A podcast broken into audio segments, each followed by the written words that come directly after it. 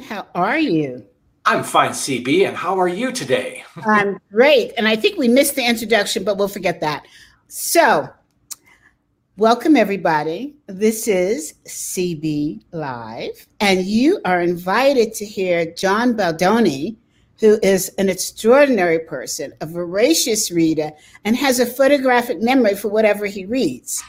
But first, let me tell you that this is being brought to you by the Association of Corporate Executive Coaches, of which John is a member. And not only is he a member, he's certified through us as a master corporate executive coach. So we are so delighted to have him represent ACEC and to talk to us about all the amazing things he's done and to answer the question of what are the challenges he's seeing out there for those in the C suite? So, John, welcome. Oh, thank you, CB. It's a pleasure to be on the show, and I'm honored by the invitation. So, thank you. And and I must confess, in transparency, John is one of my biggest supporters. So, so. well, I'll, I'll, just be straight up. I mean, I say this all the time. Um, CB always likes to say you have a uh, marketing background. Well, and I've said this before, your background is front and center because you're such a creative person. And I was reinventing my business proposition when I when COVID struck, and so we moved everything to virtual. And CB said, "Let me see your website." So we went on there, and she goes, "Just what are you selling?" and I told her, and she goes, Well, that's not what your website says. So I made some adjustments and, and did them pretty quickly. And um, it's been onward and upward. So I love her energy and your um, ability to cut to the quick. Uh, you ask good questions and you, uh, you, you get to the heart of the matter um, very in short order. So that's Thank a valuable thing. Thank you, John. Oh, so okay. Now that you've caused me to blush, I love you, it. You can send the check at you know uh, afterwards. I'll take credit card too. So. you got it, my dear. So, John, tell us a little bit about yourself. Why are you uniquely qualified to answer the questions I'm going to ask you? Well, because I've spent a lot of time in the C suite, actually in two different iterations. Um, I began my career not dissimilar to you, um, CB, because I was in marketing communications and I did the big shows and meetings and things that corporate events that clients do. And through that, I became a corporate speech writer and I worked for people at the very top of the house. So I was in the C suite well before I ever deserved to be there. and so, but what it was great training because I got to see um, leadership up close. I got to see what worked and what didn't work. And I was encouraged to write or asked to write speeches on leadership. And I would write these things and I go, you know, I'd rather be saying them myself. So I went back to school. I got a master's in uh, consulting and um, became um, and then eventually started writing and continuum and then be, was invited by all people uh, as our friend marshall goldsmith to become a coach. And i did become a coach um, and uh, went through all kinds of training programs and things. And uh, so i so actually i've been in the c suite twice if you will. So. Mm-hmm. so not only that you have produced written 17 books? Oh, uh, actually 14 books um, and I don't know, 800 columns for Harvard Business Review, Forbes, places like that. I also do a video series. And then my new um, ex- exciting venture is a LinkedIn live show, uh, which you're going to be on very shortly. So, you know, I was going to try to weave that in, but you jumped in. well, we can say it twice. So. Tell us about your LinkedIn live show. It's called Grace Under Pressure, which, if you look at it from a marketing standpoint, and I wonder who gave me that name, Grace Under Pressure. that we were talking about grace because my last book is called Grace: A Leader's Guide to a Better Us, and the book came out last year. And um, we were talking about how applicable grace is to our times of crisis and our times of discord. So we were talking and I said, I need some kind of muscle behind this and a way, a kind of a hook. And, and you said, Grace Under Pressure. And bingo! So I labeled my site that. I've been doing a series of videos, very just selfie videos about issues that leaders need to address or things on their mind like dislocation, fear, uh, connection, um, inspiration, uh, compassion, a lot of host of issues like that. And then writing articles for Forbes and for Smart Brief on the organizational impact of our crisis and what we need to do. The LinkedIn Live show is an extension of that. I'm talking to thought leaders and doers um, who are making a difference by challenging us to think and applying their practices to helping leaders get through this crisis. And we have interesting conversations about um, the, what leaders need to do and how we can come together more connectedly and more compassionately for one another. So I'm going to put you on the spot, and I didn't tell you I was going to do this. So hold on to your seat. So recently, I was in a group um, meeting of advertising and marketing folks. And for two weeks, we discussed the whole Black Lives Matter issue. And the name of the program is Action Chat. And so the discussion was pretty raw, pretty intense about what people could do, how they were feeling in the marketing and advertising space. The following week, which was three weeks, three weeks later, you introduced in your book about grace. There was some unrest amongst those that were Black about what was the subtle message. Is he trying to tell us that our fight for equality should be more graceful. And so I'd like for you to address how do you tie grace into a fight, long term, hundreds of years struggle for equality? Well, grace is that gift that is given to us that we give back. Okay. Grace is we often think of it uh, rooted to faith-based traditions, and actually, it's in, inherent in every faith. But uh, you've heard me speak this before; it's inherent in our DNA. Um, grace is our generosity, our respect, and our compassion. Respect is the lever in, in social uh, on uh, social injustice, because um, it, uh, minorities, blacks, have not been treated respectfully um, and they um, and so they have been um, ostracized or uh, marginalized or whatever, uh, held apart from the mainstream, opportunities withheld. Um, there's nothing graceful in that. People who have uh, who have perpetrated that marginalization are acting without grace so often, um, and this is definitely from a faith-based tradition.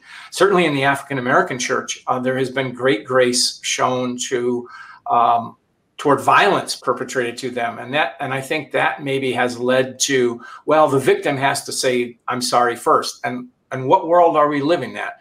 There's a room. Um, uh, there there is a, um, um, um, I'm sorry. There is certainly a place for righteous anger, which is due to being mistreated.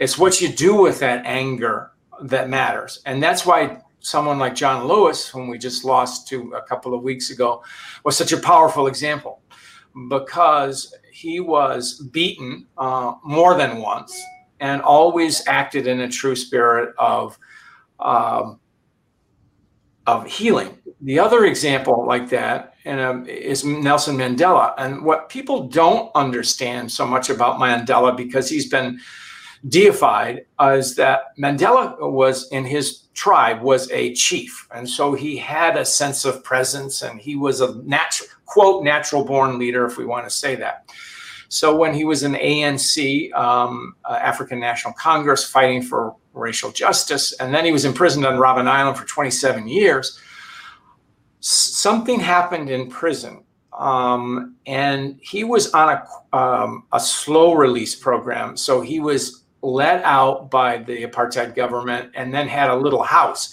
And in this little house, he was able to, and um, literally invite people to visit him, and often it was his nominal oppressors. And in there, he always insisted on serving them tea. That was a way of him being in charge. The thing about Mandela that is often sublimated that he was he was rightly so felt so wrong. Twenty seven years have been taken from his life, and he was very bitter about it. But he found a way to act for the greater good. How he did it, I, he acted with grace. That's what he did. So it wasn't that um, he didn't uh, he sublimated his anger and turned it into you know a righteous cause.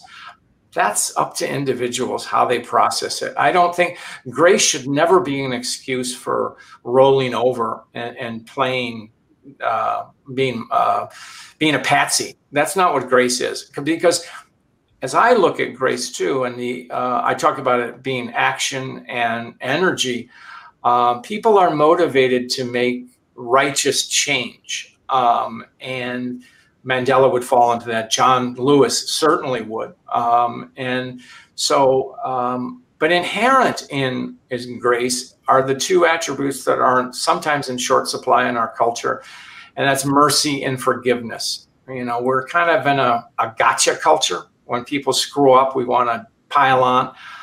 And where's the mercy there? And where is the forgiveness? And what we know from forgiveness is that forgiveness begins within ourselves when we have that capacity, but it's an unburdening of ourselves. And so that we free up. And, and I, uh, I, I, can't talk about this on big, serious issues. I mean, um, but you know when we we feel wronged by a colleague or you know um, mistreated or something if we don't forgive that person in our own mind, we're just carrying that animus around with it and it weights us down and it eats up our energy. You know, if we act with grace, if we act with forgiveness, we'll just say, okay. Don't, doesn't necessarily mean you forget and you may not want to do business with that person again, but um, you free yourself to show grace on yourself, if you will. So that's, answer.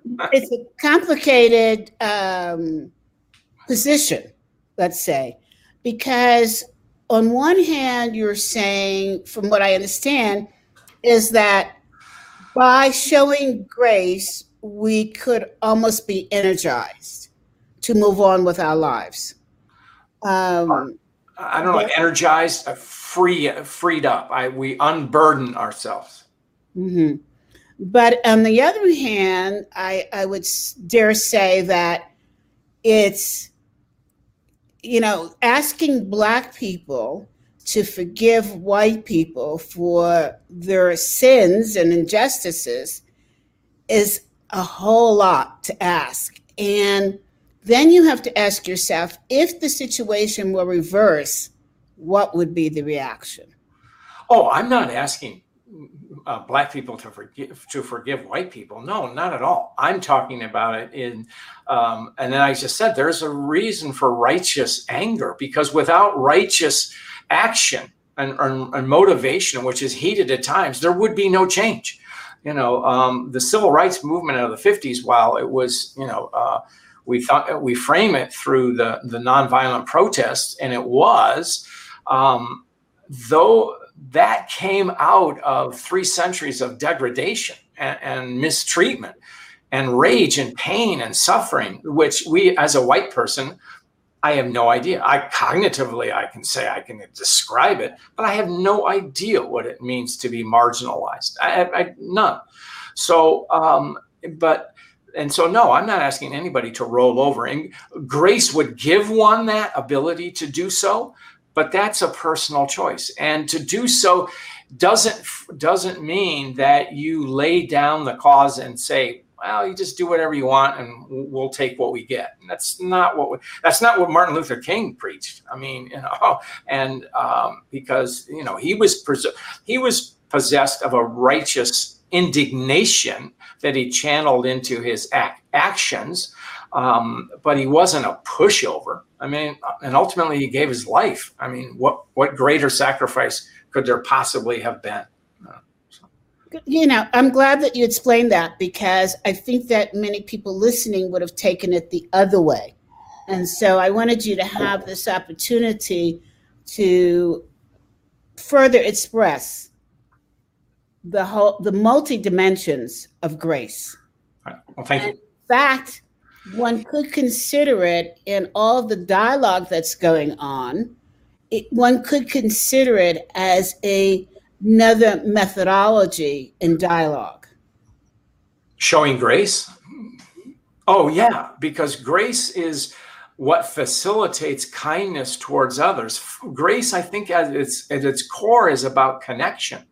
Um, it's about reaching out to others and connecting them. Here's the interesting point, and this is what I learned from Father Boyle, uh, Father Greg Boyle, who uh, runs the Homeboy Industries in Los Angeles it's all it's connecting with people and in a way that they want to be connected to if I go into a disadvantaged community and start preaching about you people need to do this and you people need to do that, there might be some sound advice on, on that, but I'm not connecting with anybody. I'm lecturing. And so, beginning, you have to just sit or occupy space with someone uh, and understand them. And you know it's it's uh, it's what stephen covey used to say seek to understand before you are understood. And so often in our world we are so much in a hurry and i raise my hand um, that we don't have quote time to understand. We think we do i think i understand you cb but let me tell you how it is so, yeah. yes have i heard that a lot yeah Mm-hmm. Yeah. Right. and it's off in another plane. well, what we, yes. And what happens is that's a missed opportunity. There is no connection. And it happens too to well-intended people. You know, um, it's not that we go into, you know, um, try you know, uh, we ex- someone of, of good intention uh, expends good effort, but they're just it's like two ships passing in the night, and that's a lost opportunity. Um, and so that's why we all need re-education, if you will. We all need, and part of it just comes down to patience and listening. You know, and two of the hardest things that uh, for me. I can listen pretty well, but I'm not the most patient person.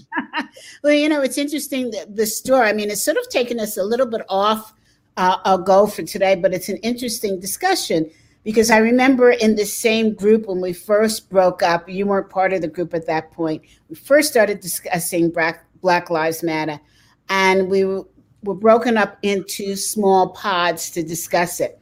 And I was in with, I think it was four or five white men. And the first thing they said to me, Oh, CB, I feel so bad for what you've gone through. I'm just, uh, I am besieged with upset. I didn't see it coming. I didn't know these things were happening. And I, time out. You don't know what I've gone through.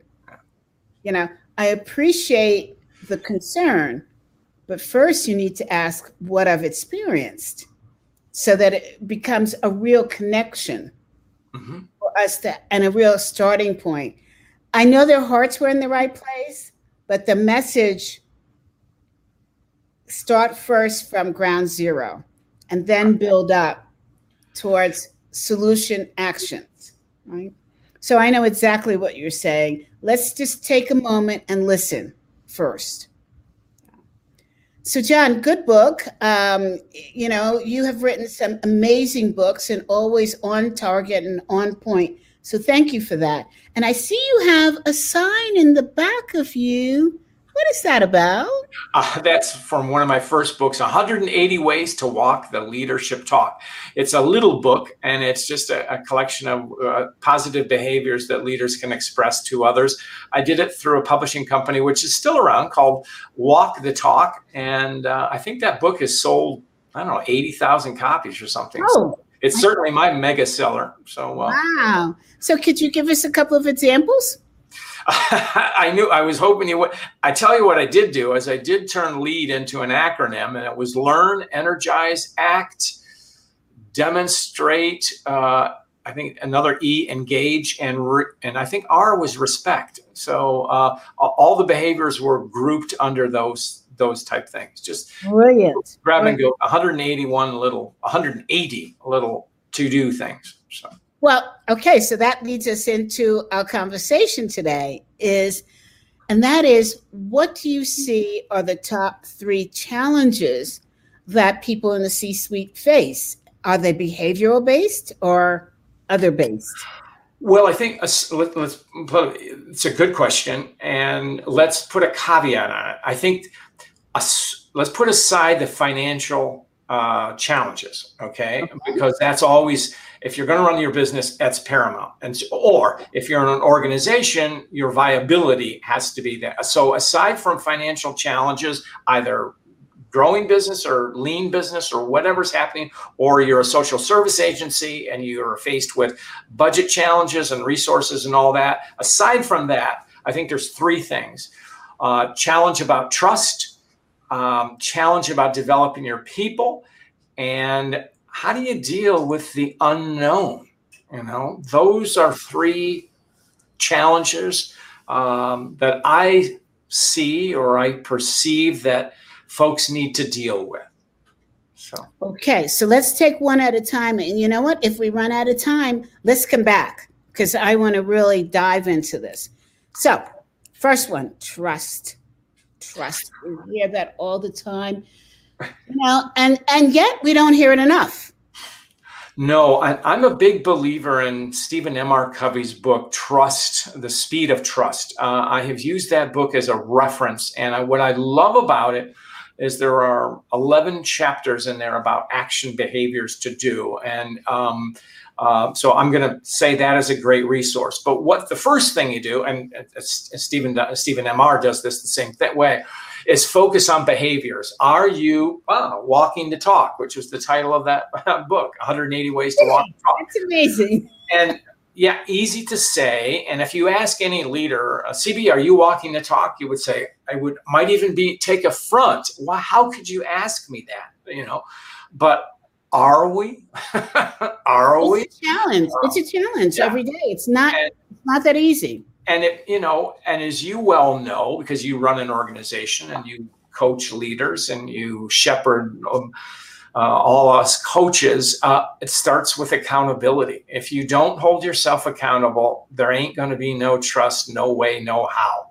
And that's why we see in organizations such a bifurcation between frontline management or management employees and senior levels because guess who gets the big package and guess who doesn't? Um, curiously, in our time of pandemic, at least initially, there have been um, higher levels of trust. People are looking to their leaders or executives, and they are believing them. And so there are higher levels of trust. So leaders are doing something right. Okay. So the challenge is to keep that going. All right. But it starts with accountability. And okay. Let's break it down. Yeah. Higher levels of trust, meaning that they're trusting their leaders more. If they are, why? And so, what's making the shift? I think they see that their leaders are doing the best for them to keep the organization going. I think that when it's a higher level of trust, they're seeing their leaders, they're more visible because they're um, using technology. Um, what I advise leaders to do, and whether they do it or not, is to connect informally. So and uh, you know you talk about the business but stay in touch with your people. And also here's the thing. Listen for what you're not hearing. Um, if someone who's generally up um, you know up upbeat and all of a sudden is showing lack of uh, energy or enthusiasm and it's not just one day check in on that person. Is he or she having a problem with a child? Or is is there an elder care situation? Or is that person isolated due to covid and can't connect with anybody physically? You know all of those things. So that's a challenge right there. So. but john you know here's a reality check. I totally agree with you. But if you're talking the ceo of ford how do you get in touch and how do you stay in touch and how do you reach well, you do. That's a very appropriate question, and you do it within your appropriate level. Um, I'm not asking the CEO of a manufacturing company to um, text uh, frontline workers, but the challenge is that every level of management stays in touch with his or her workers. That's what I'm saying. So setting the example. Okay. Setting the example, and that's what you know. I, re- I remember writing about. Um, a head of a, a healthcare system who she, she, said she had an open door policy. Um, she had thousands of workers, employees, and she had an open door policy. Literally anybody could go in and talk to her, and she was ex- Nancy made herself accessible. And I said, "How's that working out?" And she goes, "It works very well." But what she meant was, if Nancy's doing it, then Bill the CFO, and Charlie, the uh, controller, and Jennifer, the head of HR, are ex- are doing the same thing. Why? It's expected. It's example. Uh, Nancy's holding herself accountable. Why aren't the others? So setting the table for others to do the same. Let's talk about this word accountable. What does that mean for you? It means do what you say you're going to do and follow through. And and and here's the big thing about it. Um, we are we are frail creatures. We make mistakes. We screw up. Admit them, um, and and not just and apologize when appropriate, but make amends. And so if I if I'm your boss, CE, CD, and I cut you off in a meeting, or I'm not acting, you know, and I'm just sort of nasty to you or whatever, a, I should apologize. And then my amends are going to be at minimum, I'm going to say at our next meeting. You know, I was, I took it out on CB uh, the other day and I, I was out of line um, and leave it at that. You know, um, making amends if you've done something wrong, then right the wrong, whatever that means, you know. You know, uh, one of our colleagues in ACEC just put out a great book related to this called Saving Face. Oh, Maya Hu-Chan. Yes, yes. And my question for her, and she, she gave a great answer, is why are so many leaders afraid to do this? Why are they so afraid that being accountable means showing weakness? It's just the opposite. No, it's just the opposite. And but why do they think that way? Uh, protection because they're not they don't have a deep enough understanding of what leadership means. Um, and um, and in a management culture and we all need strong management cultures because the management culture is the administration of things and that's how things get done. Um, there's not a lot of forgiveness. The forgiveness comes from the leadership quotient. So and us also part of it is a male thing. Men are taught, I think it's changed, but men are less emotional than women. And so if you show emotion, if you show vulnerability, um, that uh, is therefore a kind of weakness. When in reality, it's actually a sign of strength. Why? Because you have the courage to say what you've done. You have the courage to be humble.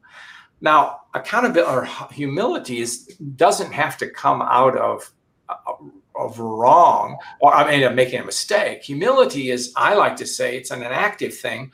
I don't have all the answers, you know, and I'm going to hire really smart people, and I don't care if they're smarter than I am.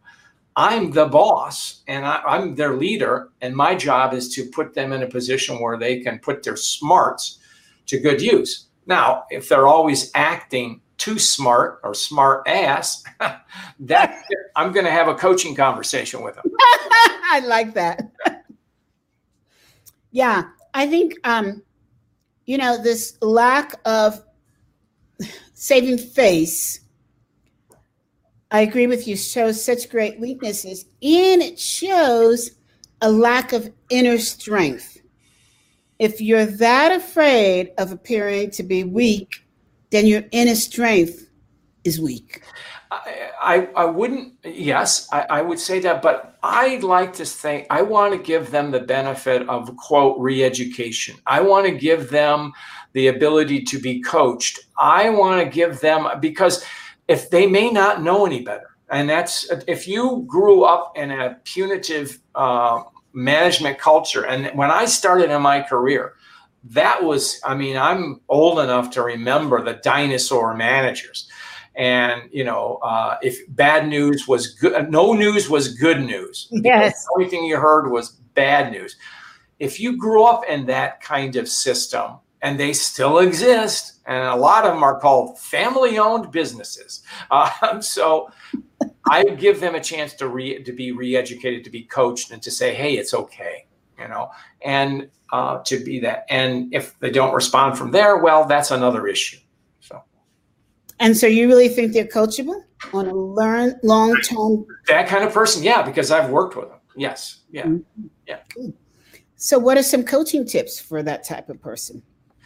Well, I think you make it, you show them examples of what it means. And part of it is taking the burden off your own shoulders. It's like uh, people who feel that way feel they have to do everything. Yes, they delegate and all that, but they think every the buck stops with them, and it does. But they get in, they get wrapped around their own axle, and they're so wrapped around their axle. Their first pushback is, "You don't understand what it's like." Well, no, I don't know what it's like to run your company, but I talk to more um, people in your position than you have and and you know i can give you good examples of people who do that a our friend alan mulally for one um, but show them make it safe for them also show it as an opportunity for them to get better at what they do get better results get more out of their people and have a better life you know um, you know um, 120 hours, you know, 100 working 120 hours a week is not really healthy for anybody. So I, I, like what you just said. Make it safe for them, because you you definitely don't think of an aggressive um, driving boss as someone who needs a safety zone.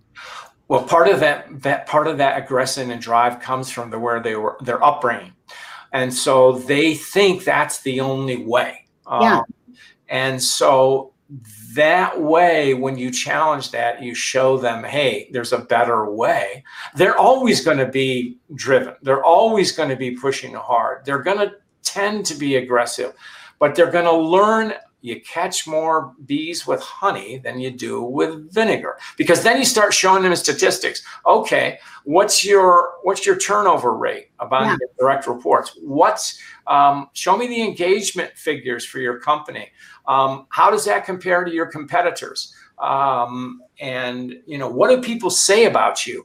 Um, you know, and I can tell them what they say about you.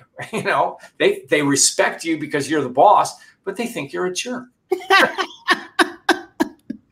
and you know, it, it, also goes back to in this day and age, um, people don't feel compelled to stay in an environment where they're being abused. Bingo. That's the big thing. It's a talent. You're driving your best people away. Absolutely. The people that stay are the deadwood. So yeah, yeah. I mean, there is an absolute war on talent, and people think, "Oh, come on, it's hard to find a job." Well, it may be difficult, especially given COVID. But is it? How hard is it to find really good talent? That's a whole different vocabulary, right? It's hard. It's hard to find. It's harder to find good talent than it is for good talent to find a job. So. I love that. I love that. So now, okay, let's talk about um, fear of the unknown. Well, I think you and I have had this conversation before. What keeps CEOs up at night is what it's not what they know, it's what they don't know um, am I pre- are my people trained? Am I prepared for uh, my competitors doing this? Now in crisis, now in COVID, we've had three things. We've had COVID, economic collapse, and social um, unrest. Uh, all three in three months. That's talk about black swan. I mean, this is the pretty amazing. Yeah. And but here's the here's the outro of this I, I, always go back to my one of my favorite um, historical figures, which is Winston Churchill. And the great thing about Churchill was that it said that he mobilized the British people, which he did do because through his oratory, he made them feel that they were part of the war effort. Mm-hmm. He mobilized them, he, he, and he said, "I gave the lion the roar," but the roar came from the people. This for a leader, you're not going to face any other crisis like this in your life make this your finest hour. So, how do you deal with the unknown? Well, you you don't. You you accept it and then what I like to say and I've written about this before, it's ambiguity. Nobody likes ambiguity, you know. And um, I want you to tell me um, CB, I have my job for as long as I want it. Well, I'd like to hear that, but you can't tell me that. And you're the boss and you're feeling stress on that. What you can do is say, I will tell you what I know as soon as I can. I will keep you in the loop. Further on that is you square the circle. What is it we can do? Can we cure the pandemic? No, but we can all wear masks. We can social, we can physically distance. We can work virtually. We can find a way to connect. We will do what we will do in the best way possible. Will we make mistakes? Oh yeah, we will, but we'll figure it out. And you know what? We're going to do it together. And that's part of it. So, you know, we're never going to, there's always going to be a curve in there. There's always going to be something that changes. And the smart leaders are those who are prepared not for the event itself, but prepared for the crisis. Because A, they have a crisis plan, but they have a, in a way, maybe a crisis mentality in the sense that they know how to cope with this. You know, they've seen they may they haven't seen this event, but they've seen other events, and we trust them, and um, they bring people together. You know. Yeah, I think that you have a good point because I think the successful leaders that have come out of this, they have set up a culture of we're in this together. Whatever happens, we're in this together. Doesn't even have to be a crisis. It could be a competitor, but we're going to figure it out together.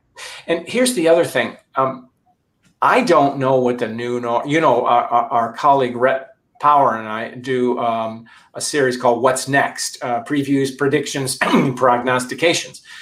And it's about the thinkers and doers who are shaping our new normal and we're not at our new normal but i and I, can you can i tell you what our new normal is no but i will tell you one thing i'm confident that those strong organizations the values that they held in january 2020 will be the jan- will be the values they hold when they come on the other side and they will shape their new normal. So again some it's a cliche but you've heard you've heard it before but it works. When in crisis, go to your values, your trust, integrity, belief in others, love, compassion, all of those things. Those are human values. They don't change in time of crisis. As a matter of fact, they become paramount in time of crisis. Yeah, I think we tend to mix those up with mission and strategy mm and goals. And um, three different things. There's yeah, vision. all those things can go away. They can all change. Yep.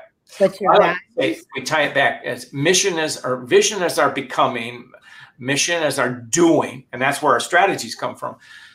But values, it's what ours are belonging. That's what holds us together. And that's where grace comes in. Purpose is our why, which is our vision and mission. But grace becomes our how. So, in other words, I can achieve a, a vision and a mission I can do it in spite of people. But how much better is it if I bring all my colleagues along, all my team along with me? That's where grace comes in. So, yeah, I think that there's so much confusion. I remember when I was working for, let's just say, an insurance company, an unknown, unnamed, yeah. unknown agency, and I remember the CEO would march the halls. He was a ex-military guy, and you know it would be, hmm, hmm, and you can't do this, and he would send the the um, the minions in to say you can't do this, you can't do that, and you couldn't put up a picture on the wall unless it was approved, you know. Yeah. You couldn't put a picture on your desk unless it was approved. You couldn't eat popcorn because of the smell. And yet, every year, there was this company picnic where you're all supposed to come together based on common values. what, what, what was the common value? Oppression? you know, and everybody was, you know, bow down, bow down, you know, yes, you know.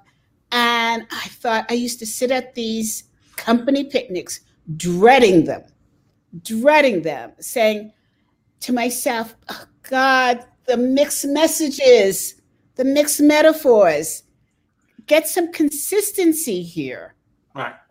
And there was no such animal. And, you know, that's not the only organization that does that. They think that Thanksgiving turkey, that company picnic, the Christmas party represents the whole dynamic of the organization. That's sad. and it's so popular, yeah. so so prevalent yeah. in corporate America. I think we're gonna. I think one thing that all the the backswing of our new normal will be more connected. After all, we've seen our C, we've probably seen our CEO in his bathrobe. If not, we've seen his wife in a bathrobe. So, but seriously, we've had we've seen kids run it, we've seen dogs, all that kind of stuff. So um, that makes us more human, and I think it leads to greater connections. And I think humility will be a little bit easier. So, uh, well, I hope so. So I hope so. Uh, it reminds me of a, a, a meeting I was on, and this person was sitting at his desk with a typical, you know, polo Lacoste shirt on and perfect desk and perfect bookshelves. And he went to get up to get something that I think the, the housekeeper or the wife or somebody bought in, and you see that he was in his undershorts. well, that's see. That's a common denominator. yeah, that will uh, that will cut your image down to size, and so it's how you react to that. that yeah. I thought, well, at least they're nicely designed. yeah. yeah. Now, talk to me about the third area of developing people. I think when you're in the C-suite, I mean, basically, it's certainly the job of a CEO is to ensure proper succession. I mean, obviously keep the organization going, but the second thing is to um, who's in line, um, not simply for my job. Marshall talks, Marshall Goldsmith talks about this a lot. Um, about not, you know, succession planning is, as he says, is putting people in boxes. What you need is um, flexible things of, of, who who has the competencies to do these different things in multiple different areas that's a development exercise. And so often, what coaching to the CEO becomes coaching him or her to develop his or her team, not simply the successor, but challenge those the CFO, the CMO, whatever their titles are. What are you doing for your people? Um, how are you developing them? Uh, what opportunities are you providing them? We call those stretch goals, thing, job responsibilities. That's a little bit lower down. But what are you doing um, further down the, the quote ladder? Um, are you keeping your eye on talent? And now um, I, I'm really passionate about this. I believe that crisis provokes opportunity. We've heard that a thousand times. But also, just as cream rises to the top in hot coffee, so does talent. And so you got to be watching for that talent. Who is coming, who is making a name for himself or herself? Who's making that positive difference? Who's coming up with new ideas? Who's thinking out of the box? Who can think critically? And here's the other thing, CB. Um, this is really important. Keep your eye out out for introverts, a competent introvert, because yes so yeah. so often um, it's the introverts that I mean, how many times, how many senior leaders have you coached who are in, in, introverts? I've coached a heck of a lot of them, which are always against type because we always think, well, they're uh, you know outgoing and all that. They may have learned to do that, but their energy. And so at a June at a more junior level, they haven't yet learned how to project but they have great minds. And the great thing about I love about introverts is they don't have to be on stage. They're comfortable watching, listening, observing. And if they're smart, they're always processing. So what's going on in that brain? You know? I am so glad you mentioned this. Having since I'm an introvert. um, yeah. Somehow I'm not sure. oh, I am. And and I am a high level introvert too. So uh not just you but, know not just you, you don't come across that way because you have you have been in a senior leadership position and you are leading an organization yourself and you need you have learned how to project how to adopt that role. My wife is the same way. My wife if you met my wife you would not know she's an introvert but she is um, and she needs downtime to process but she's a great listener. She's a great observer um, you know and um, so we need them. So what i'm saying keep an eye on them is because when there's a lot of kerfuffle going around they'll be lost in the shadows. So yes. um, look for that. So yeah, it's it's really a good point. Did you know I was when I was studying MBTI, I found out it was in one of their books that the greatest, the largest. No, wait, how am I going to say this? CEOs in the United States, the greatest number are introverts. Wow, that's good to know. Yeah and it's because we're so brilliant. You know? well, we are. Now, this doesn't say every introvert is a genius or every extrovert is an idiot. um, somewhere in between, there's such a thing as omniverts. People can go back and forth. So, yes. and that's actually when you learn a behavior, that's really what you're doing. You know? Yeah, um, absolutely. Absolutely. Yeah. And uh, so I always have fun with it because people say to me, as you just said, no, Yes, yes. I that's why I had to change the appointments for the these interviews because people were booking them at three o'clock or four o'clock. I said, no, gotta stop. well, you know, and that's the other point to this, CB. I'm glad you mentioned that because what you what you just gave me, gave us, gave our listeners, um, is a lesson in self management. Know what you can do and what you cannot do. Yes. Um, and managing yourself gets back to self care. Managing yourself is the habits that you do in a day, but also it's the self care. Are you eating right, getting enough sleep, exercise, all of those kinds of things too? Yeah. That's critically important. So, anyway, two cents for that. So, you know, I, I, I know that we're running out of time, but you brought up something that I think is interesting because yesterday I had a conversation with a woman who a black woman who's just put out a book about um, leadership, purposeful leadership, and she, it's addressed to black women. And her point is that black women are not trained to move up in the organization, either through their own learning or through support that they would get in an organization. And I thought about it for a long time. And I think, you know, what you're saying now in terms of training gets me thinking because I think a lot of what you've said relates to not people of color because um, there has been no conversation, nothing written, no dialogue about what people of color, be it brown, what black or whatever, what do they need that's different in an organization to rise to the top? And I think that that's a dynamic that we haven't looked at before that's important to this workplace equality.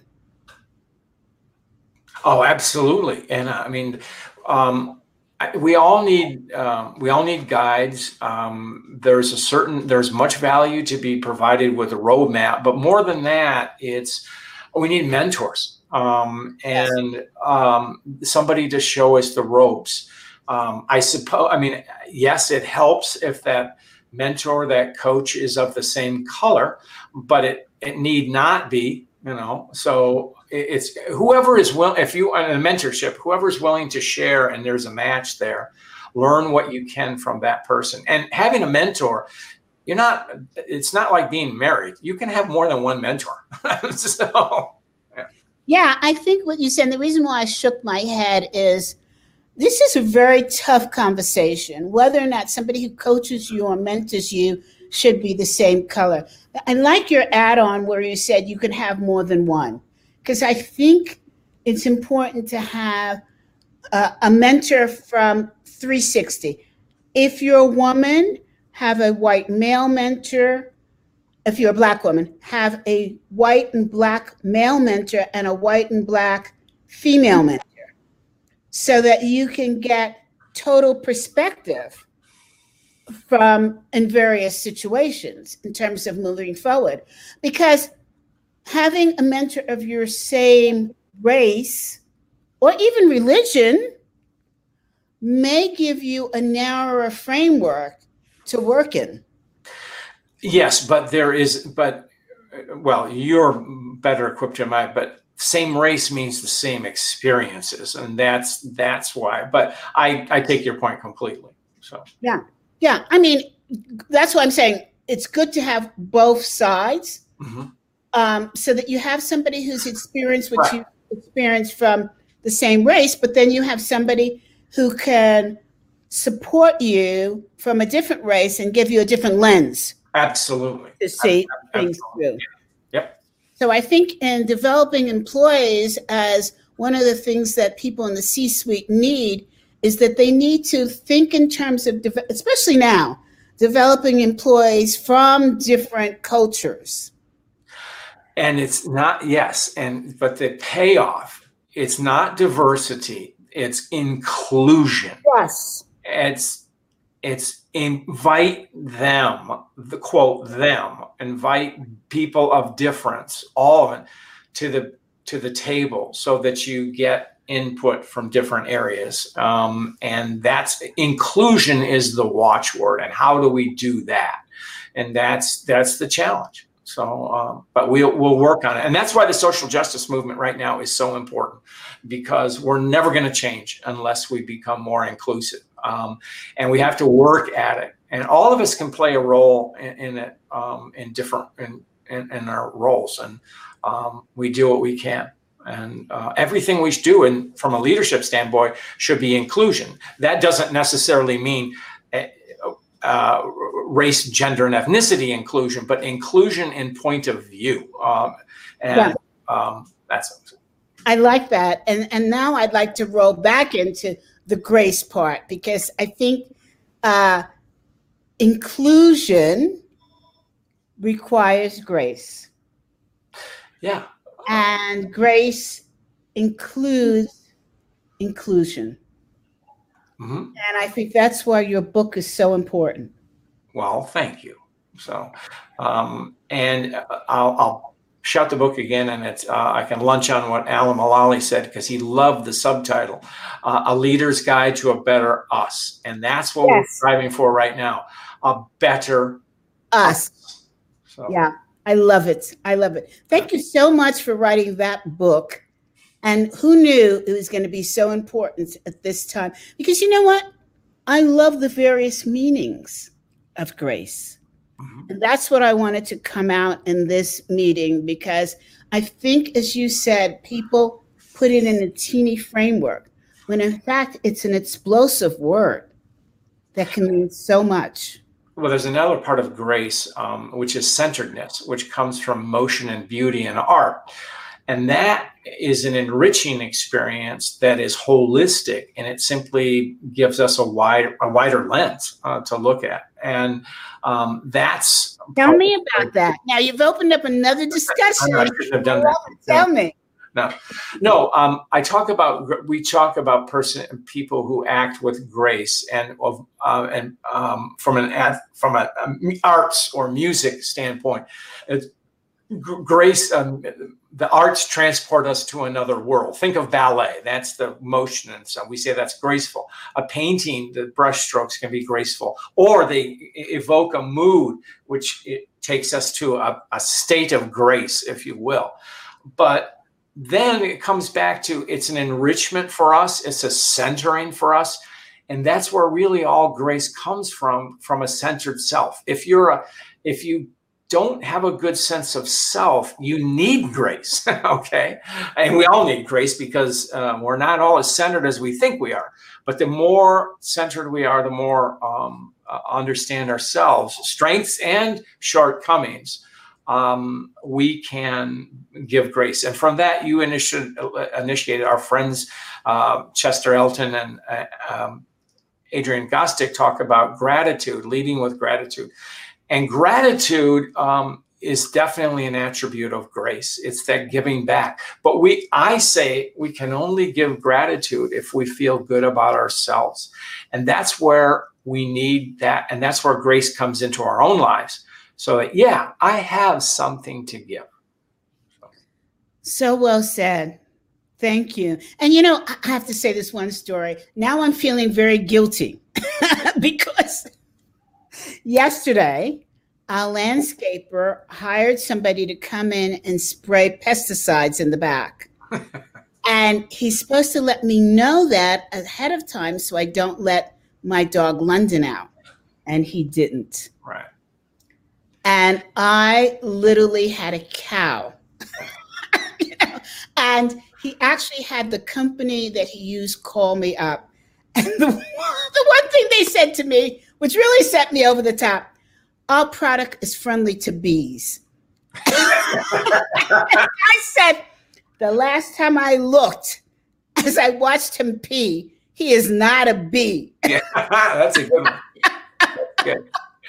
Uh, I was so angry. I couldn't fit in Grace. I just thought, my poor but, puppy is. The story is a story is a quick reminder that we are fragile creatures, and that's what we need, Grace, to help us overcome that moment and not do it again. Yeah. Okay. I'm going to keep that in mind. but I've got to tell you, it's not going to happen again because I said, that's it. no more back pesticides. You could work on the front. You cannot touch the back anymore. yeah. Um, this has been so uh, amazing. And I, I wanted to say educational, but it, that's not the right word. Uh, I, I want to say you've presented us with a different realm of possibilities and a way to look at things that may be more healthy to us internally.